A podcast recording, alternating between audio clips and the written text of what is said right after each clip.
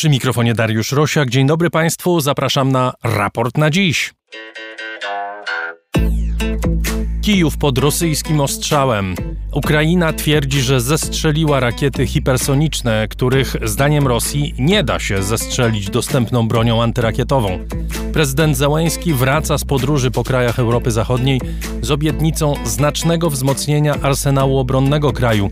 Czy nowa broń skłoni Ukrainę do rozpoczęcia długo oczekiwanej ofensywy? Tymczasem w Kijowie aresztowano prezesa Sądu Najwyższego. Jak postępuje deoligarchizacja Ukrainy? O tym w raporcie na dziś 17 maja 2023 roku. Raport na dziś to środowa odmiana raportu o stanie świata, programu finansowanego przez słuchaczy. Dziękuję bardzo każdemu z Państwa za wsparcie finansowe. Jest to dla nas dowód ogromnego zaufania, którym nas darzycie i zobowiązanie do pracy, tak by każdy raport był dla Państwa ważny i potrzebny. Jeśli ktoś chciałby dołączyć do grona patronów, zapraszam na mój profil w serwisie patronite.pl. Nasz adres raportrosiaka.gmail.com, adres naszej strony raportostanieświata.pl. Chris Wawrzak i Adrian Bąk w reżyserce studia Efektura w Warszawie. Zaczynamy. A w studio Piotr Pogorzelski, dziennikarz Bielsatu, autor podcastu Po prostu Wschód. Witam cię, dzień dobry. Dzień dobry. Zacznijmy może od tego tournée prezydenta Zełęńskiego po Europie Zachodniej. Berlin, Paryż, Londyn – Dużo obietnic, w, zwłaszcza e, w Niemczech, w Wielkiej Brytanii. O co chodzi? Załęski próbuje utrzymać zainteresowanie wojną na Zachodzie, determinację liderów, a przede wszystkim no, po prostu skłonić ich do tego, żeby ta najnowszej generacji broń trafiała na Ukrainę? Ja myślę, że to jest y, kilka tych czynników, które wymieniłeś. Rzeczywiście jest tak, że my nie mamy ostatnio jakichś takich y, przełomowych wydarzeń na froncie. Nie, dzieje się coś takiego, co by skłoniło nagle cały świat znów do zainteresowania Ukrainą, bo no widzimy to nawet po naszych mediach, tak? Nie jest to temat numer jeden, a już właściwie zdarzają się nawet wydania takie podsumowujące wiadomości, gdzie tego tematu w ogóle nie ma. Czy też jest w kontekście polskim, na przykład kwestii zboża. Więc y, to oczywiście wszystko jest naturalne, no, możemy tutaj y, nad tym y, utyskiwać i narzekać na to, no ale taka jest sytuacja zapewne z każdą wojną. I teraz Zełęński jadąc na zachód, wyjeżdżając z Kijowa, co nie jest takie częste, rzeczywiście generuje to zainteresowanie co ma się przełożyć na wsparcie wojskowe.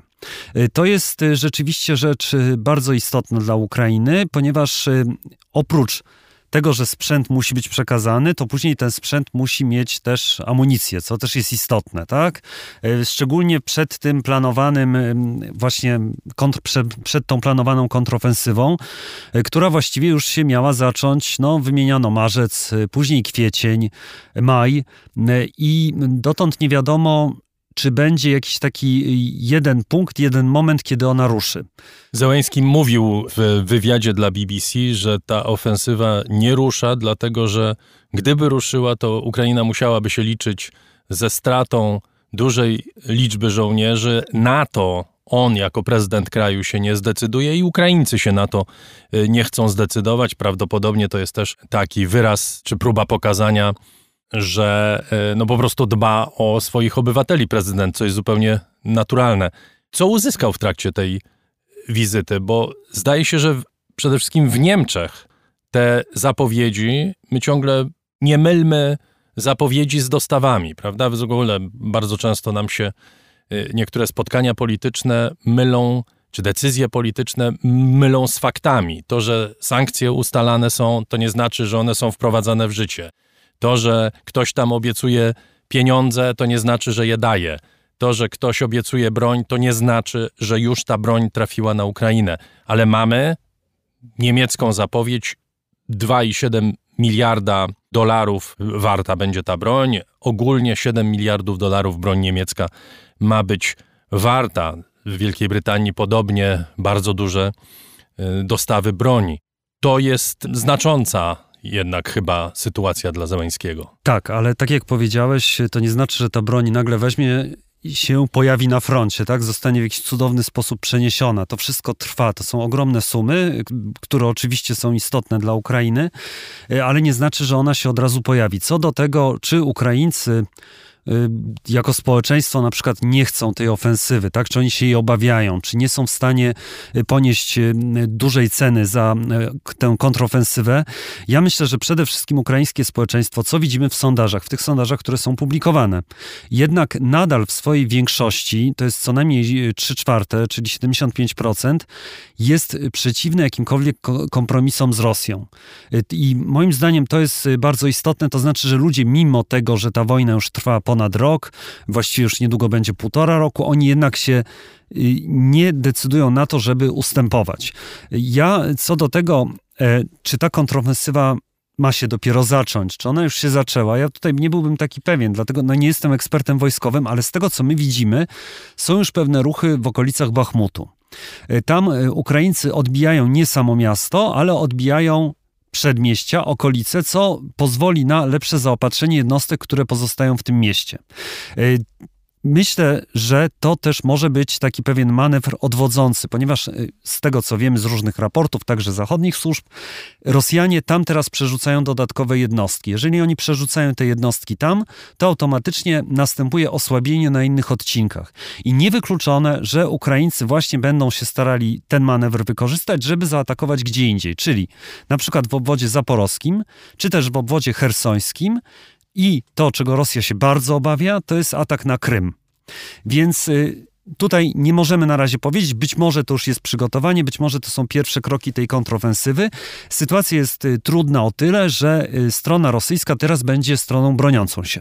I strona broniąca się mniej więcej według wyliczeń ekspertów wojskowych z poprzednich wojen, traci mniej więcej trzy razy mniej żołnierzy niż strona atakująca. Czyli w tym momencie to Ukraińcy będą w tej gorszej pozycji, w tej, której byli Rosjanie, w tej, której są od, y, na przykład w Bachmucie. To jest miasto, którego nie są w stanie zdobyć od lipca zeszłego roku mimo że to jest tak naprawdę no, niewielkie miasto. Właściwie teraz to są po prostu gruzy, które zgliszcza, które y, trzeba zdobyć. I walka, o której jest w bardzo dużym stopniu symboliczna, prawda? My w zasadzie od kilku tygodni cały czas mówimy o Bachmucie. Nie, my od kilku miesięcy mówimy o, o Bachmucie. No, ale od kilku tygodni mówimy o tym, że 100 metrów czy 300 metrów któraś z armii zdobyła, prawda? To pokazuje, czy Prigorzyn i jego ludzie, grupa Wagnera, stali się głównymi bohaterami opowieści medialnych. Ja chciałem nawiązać do tego, co ty powiedziałeś, bo wspomnieliśmy też o tym przed programem. Jest bardzo ciężko w tej chwili jakąkolwiek sensowną analizę przeprowadzić tego, co się dzieje, dlatego że my tak naprawdę nie wiemy y, wiele na temat y, tego, co się dzieje i na froncie, i tego przede wszystkim, jakie są zamierzenia y, Ukraińców. No myślę, że to dobrze że nie wiemy, bo jeżeli no, byśmy jasne. wiedzieli, to byśmy mieli taką sytuację jak z początku roku, kiedy pojawiły tak. się przecieki, które być może doprowadziły do tego, że ta kontrofensywa została odłożona. Nie wiemy też wiele na temat tego, jak działa ta nowa broń ukraińska. Są deklaracje Ukraińców, którzy twierdzą, że strącają te kinżały, te supersoniczne pociski yy, rosyjskie. Rosja twierdzi, że po prostu nie ma takiej broni, która je jest w stanie strącić, a zatem mm, bardzo trudno to jest y, zweryfikować.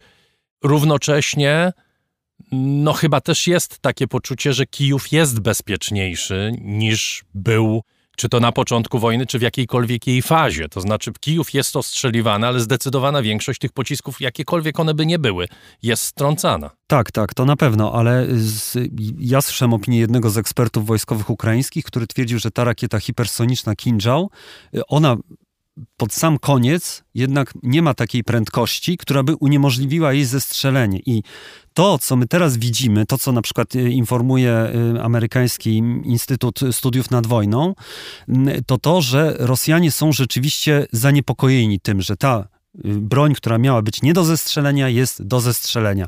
Ale jeżeli się posłucha tych wypowiedzi e, rosyjskich wojskowych, Ministerstwa Obrony, no to właściwie każda broń, którą oni operują, to jest na przykład broń wysoce precyzyjna. Tak? My otrzymujemy zdjęcia ze strony ukraińskiej zniszczonych szkół, szpitali, a potem wychodzi Koneszenko, rzecznik rosyjskiego Ministerstwa Obrony i mówi, że właśnie tym, tą wysoce precyzyjną bronią wykonano takie i takie uderzenia.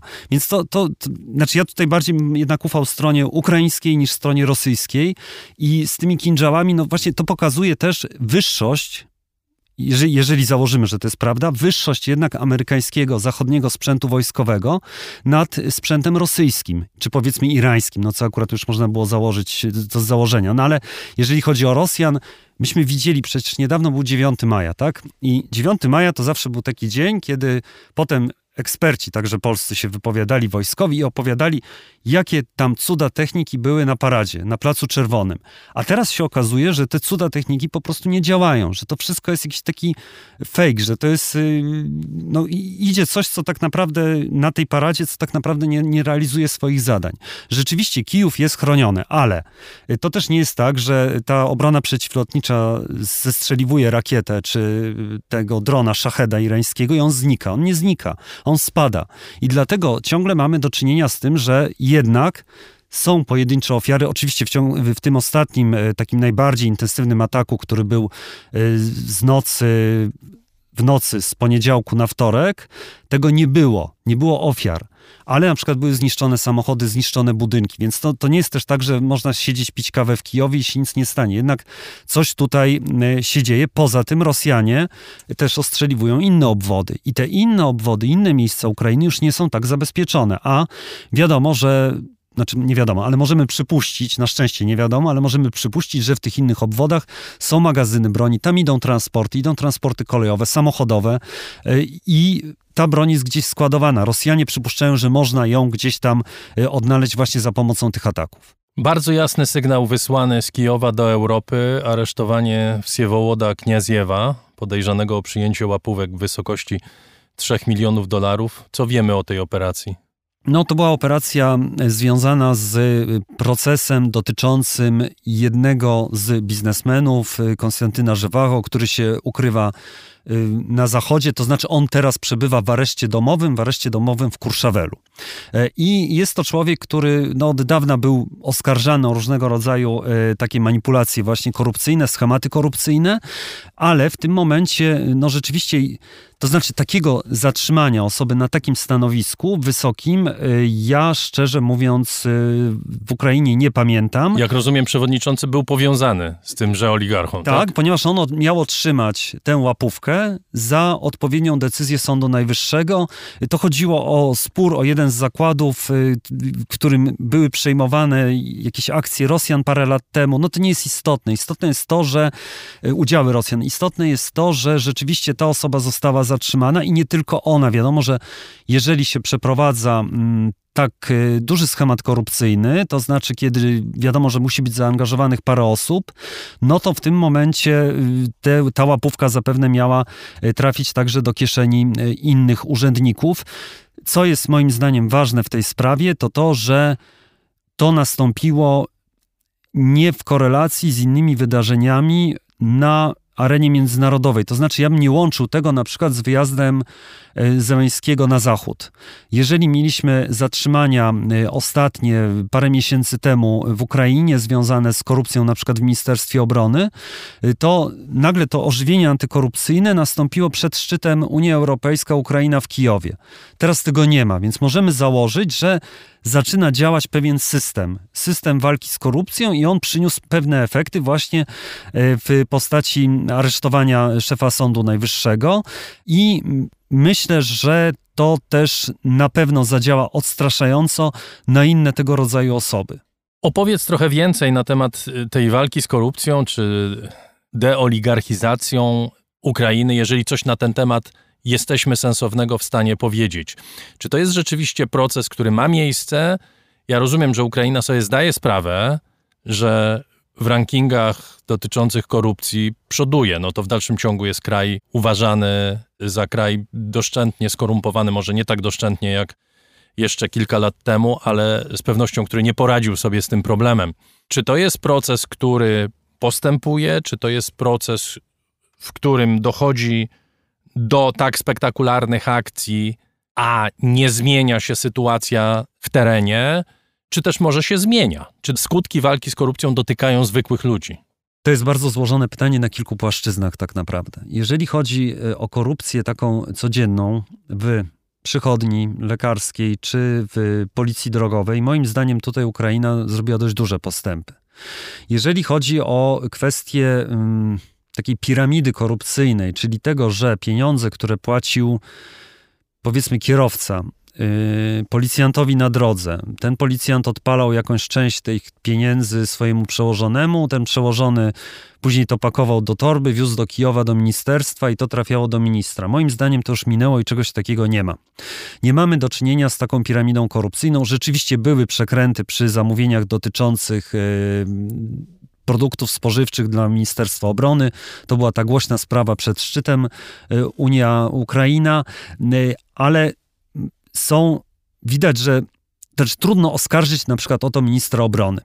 Y, kwestia walki z korupcją, moim zdaniem dla Ukrainy i władze sobie doskonale z tego zdają sprawę, jest istotna z prostego powodu, ponieważ jeżeli będzie korupcja, y, Ukraina nie otrzyma pieniędzy z Zachodu, nie otrzyma tego wsparcia, a to wsparcie jest bardzo, bardzo potrzebne dla w ogóle funkcjonowania ukraińskiego państwa, nie tylko dla y, obronności, dlatego że tak naprawdę Ukraina też otrzymuje granty, otrzymuje wsparcie finansowe, które pomaga jej funkcjonować gospodarczo gospodarczo. Pomaga na przykład y, zachować wypłaty dla pracowników sfery budżetowej. Więc y, władze są tutaj uzależnione od tego, nie mogą sobie odpuścić.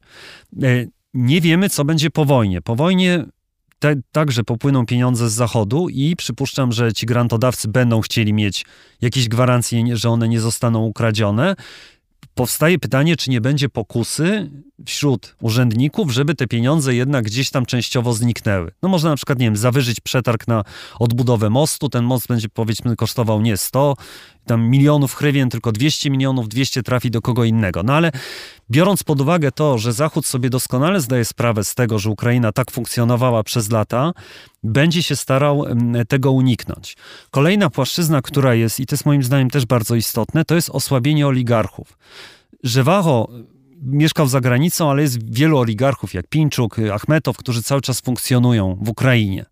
E, oni są bardzo osłabieni przez wojnę, to znaczy część tych ich zakładów, no Achmetow szczególnie, mieści się na terenach, które teraz są okupowane przez Rosję. Więc są mniejsze dochody.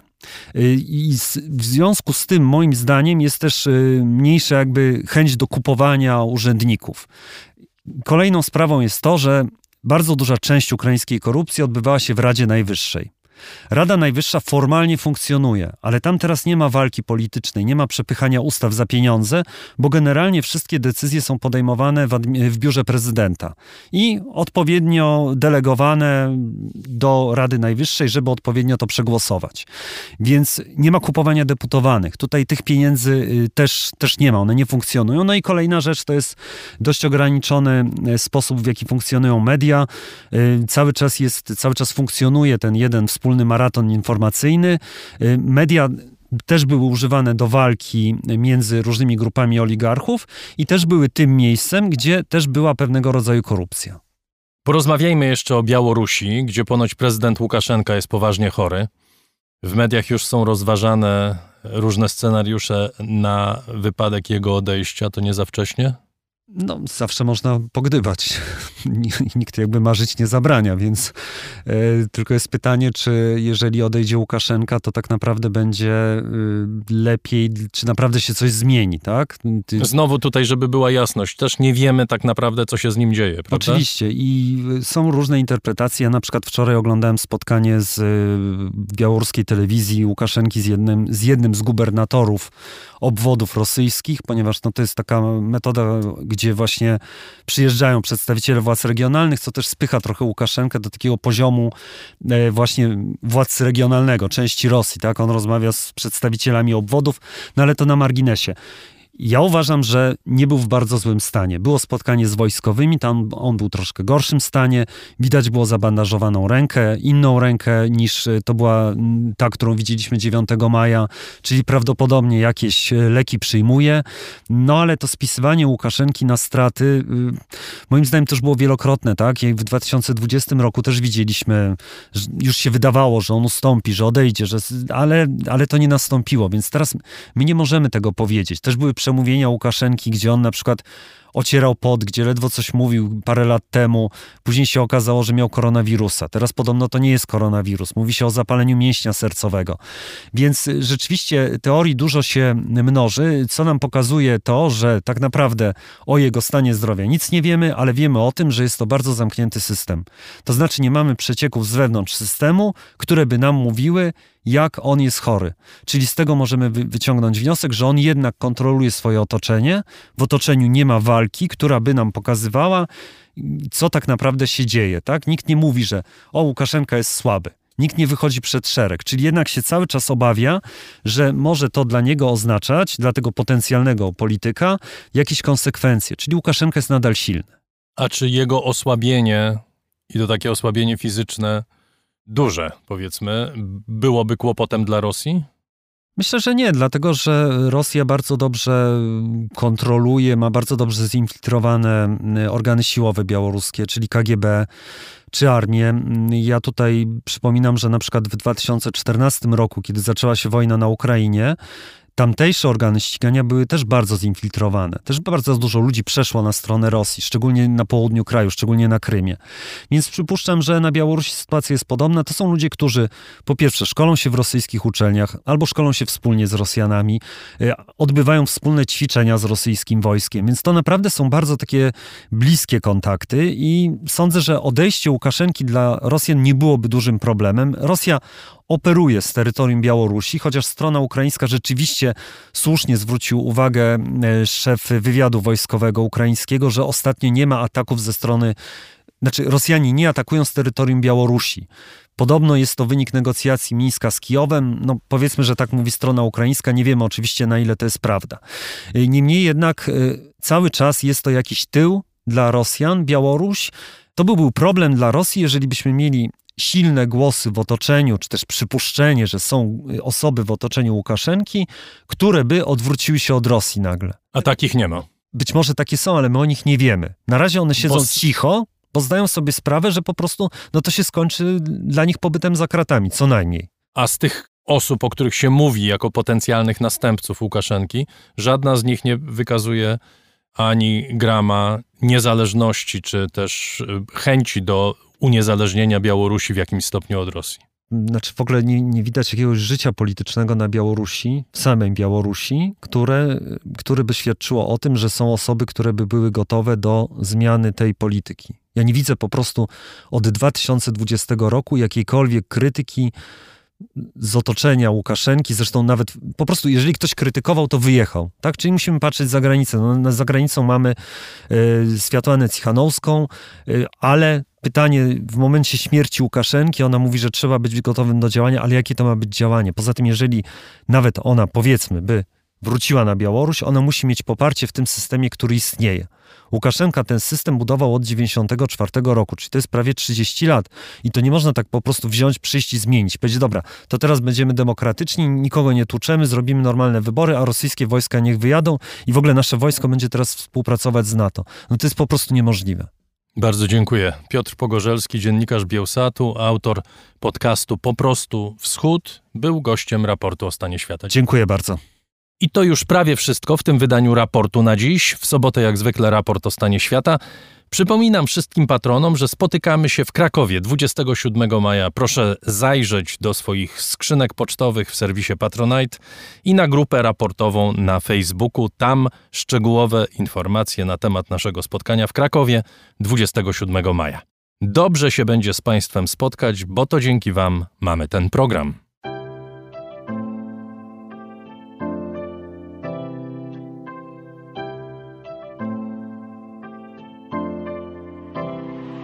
Raport o stanie świata od marca 2020 roku rozwija się dzięki Państwa zaangażowaniu i szczodrości. To dzięki Wam możemy opowiadać o świecie przy pomocy dźwięków. Dzięki Wam ten program jest przygotowywany w profesjonalny sposób z zachowaniem najwyższej jakości, bo na nią właśnie zasługują słuchacze raportu o stanie świata. Z serca dziękuję wszystkim Państwu za wpłaty. Wasza hojność jest dla mnie ogromnym zobowiązaniem. Zbiórka na patronite.pl ciągle trwa, zachęcam do udziału. Najhojniejsi patroni raportu o stanie świata to firma Ampio Smart Home, Aureus. Leasing, kredyt, ubezpieczenia, księgowość. Sprawdź nas na www.aureus.pl. Hotel Bania Termal Iski w Białce Tatrzańskiej, oferujący pakiety pobytowe z termami w cenie. Mikosz Barczewski 2005 Global. Firma doradcza Crido. Galmet Polskie pompy ciepła. Sklep internetowy goldsaver.pl, w którym sztabkę fizycznego złota kupisz po kawałku i bez wydawania jednorazowo dużych kwot. KR Group. Firma outsourcingowa www.krgroup.pl Razem w przyszłość. Polsko-Japońska Akademia Technik Komputerowych Warszawa, Gdańsk, Bytom. Michał Małkiewicz. Northmaster, marka łodzi motorowych z Polski. www.northmaster.pl Firma Software Mill. Od zawsze zdalni programują dla całego świata. Dom wydawniczy Muza, bo świat nie jest nam obojętny. Pure Play. Transparentna agencja mediowa digital i doradca w budowaniu kompetencji in-house. Uber. Myślimy globalnie, działamy lokalnie. Agnieszka i Sławek Zawadzcy. A także Budros Pompy Ciepła. Gruntowe pompy ciepła dla budynków przemysłowych i wielorodzinnych. Kompleksowa obsługa. Liceum Błeńskiej Gdańsk-Kowale. Przemyślana edukacja w dobrym miejscu. Piotr Bochnia. Michał Bojko. CIO Net and Digital Excellence. Łączymy ludzi i idee. Grupa brokerska CRB. Ubezpieczenie należności dla Twojej firmy. Bezpłatne porównanie ofert www.grupacrb.pl Duna Language Services. Biuro tłumaczeń do zadań specjalnych www.duna.biz.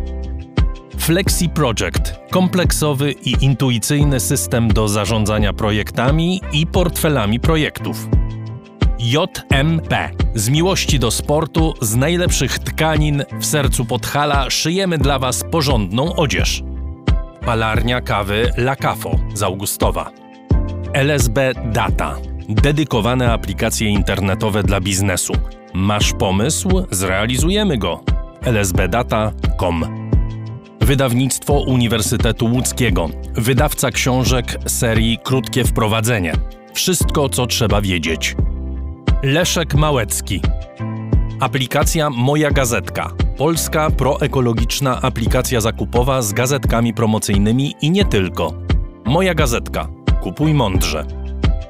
Firma Prosper z Sosnowca, hurtownia elektroenergetyczna i właściciel marki Czystuś. Firma ODO24. Optymalny kosztowo outsourcing ochrony danych osobowych ODO24.pl Tatrzański Festiwal Biegowy Tatra Sky Marathon. 22 lipca biegamy w sercu Tatry i gminy Kościelisko. Drukarnia cyfrowa totem.com.pl.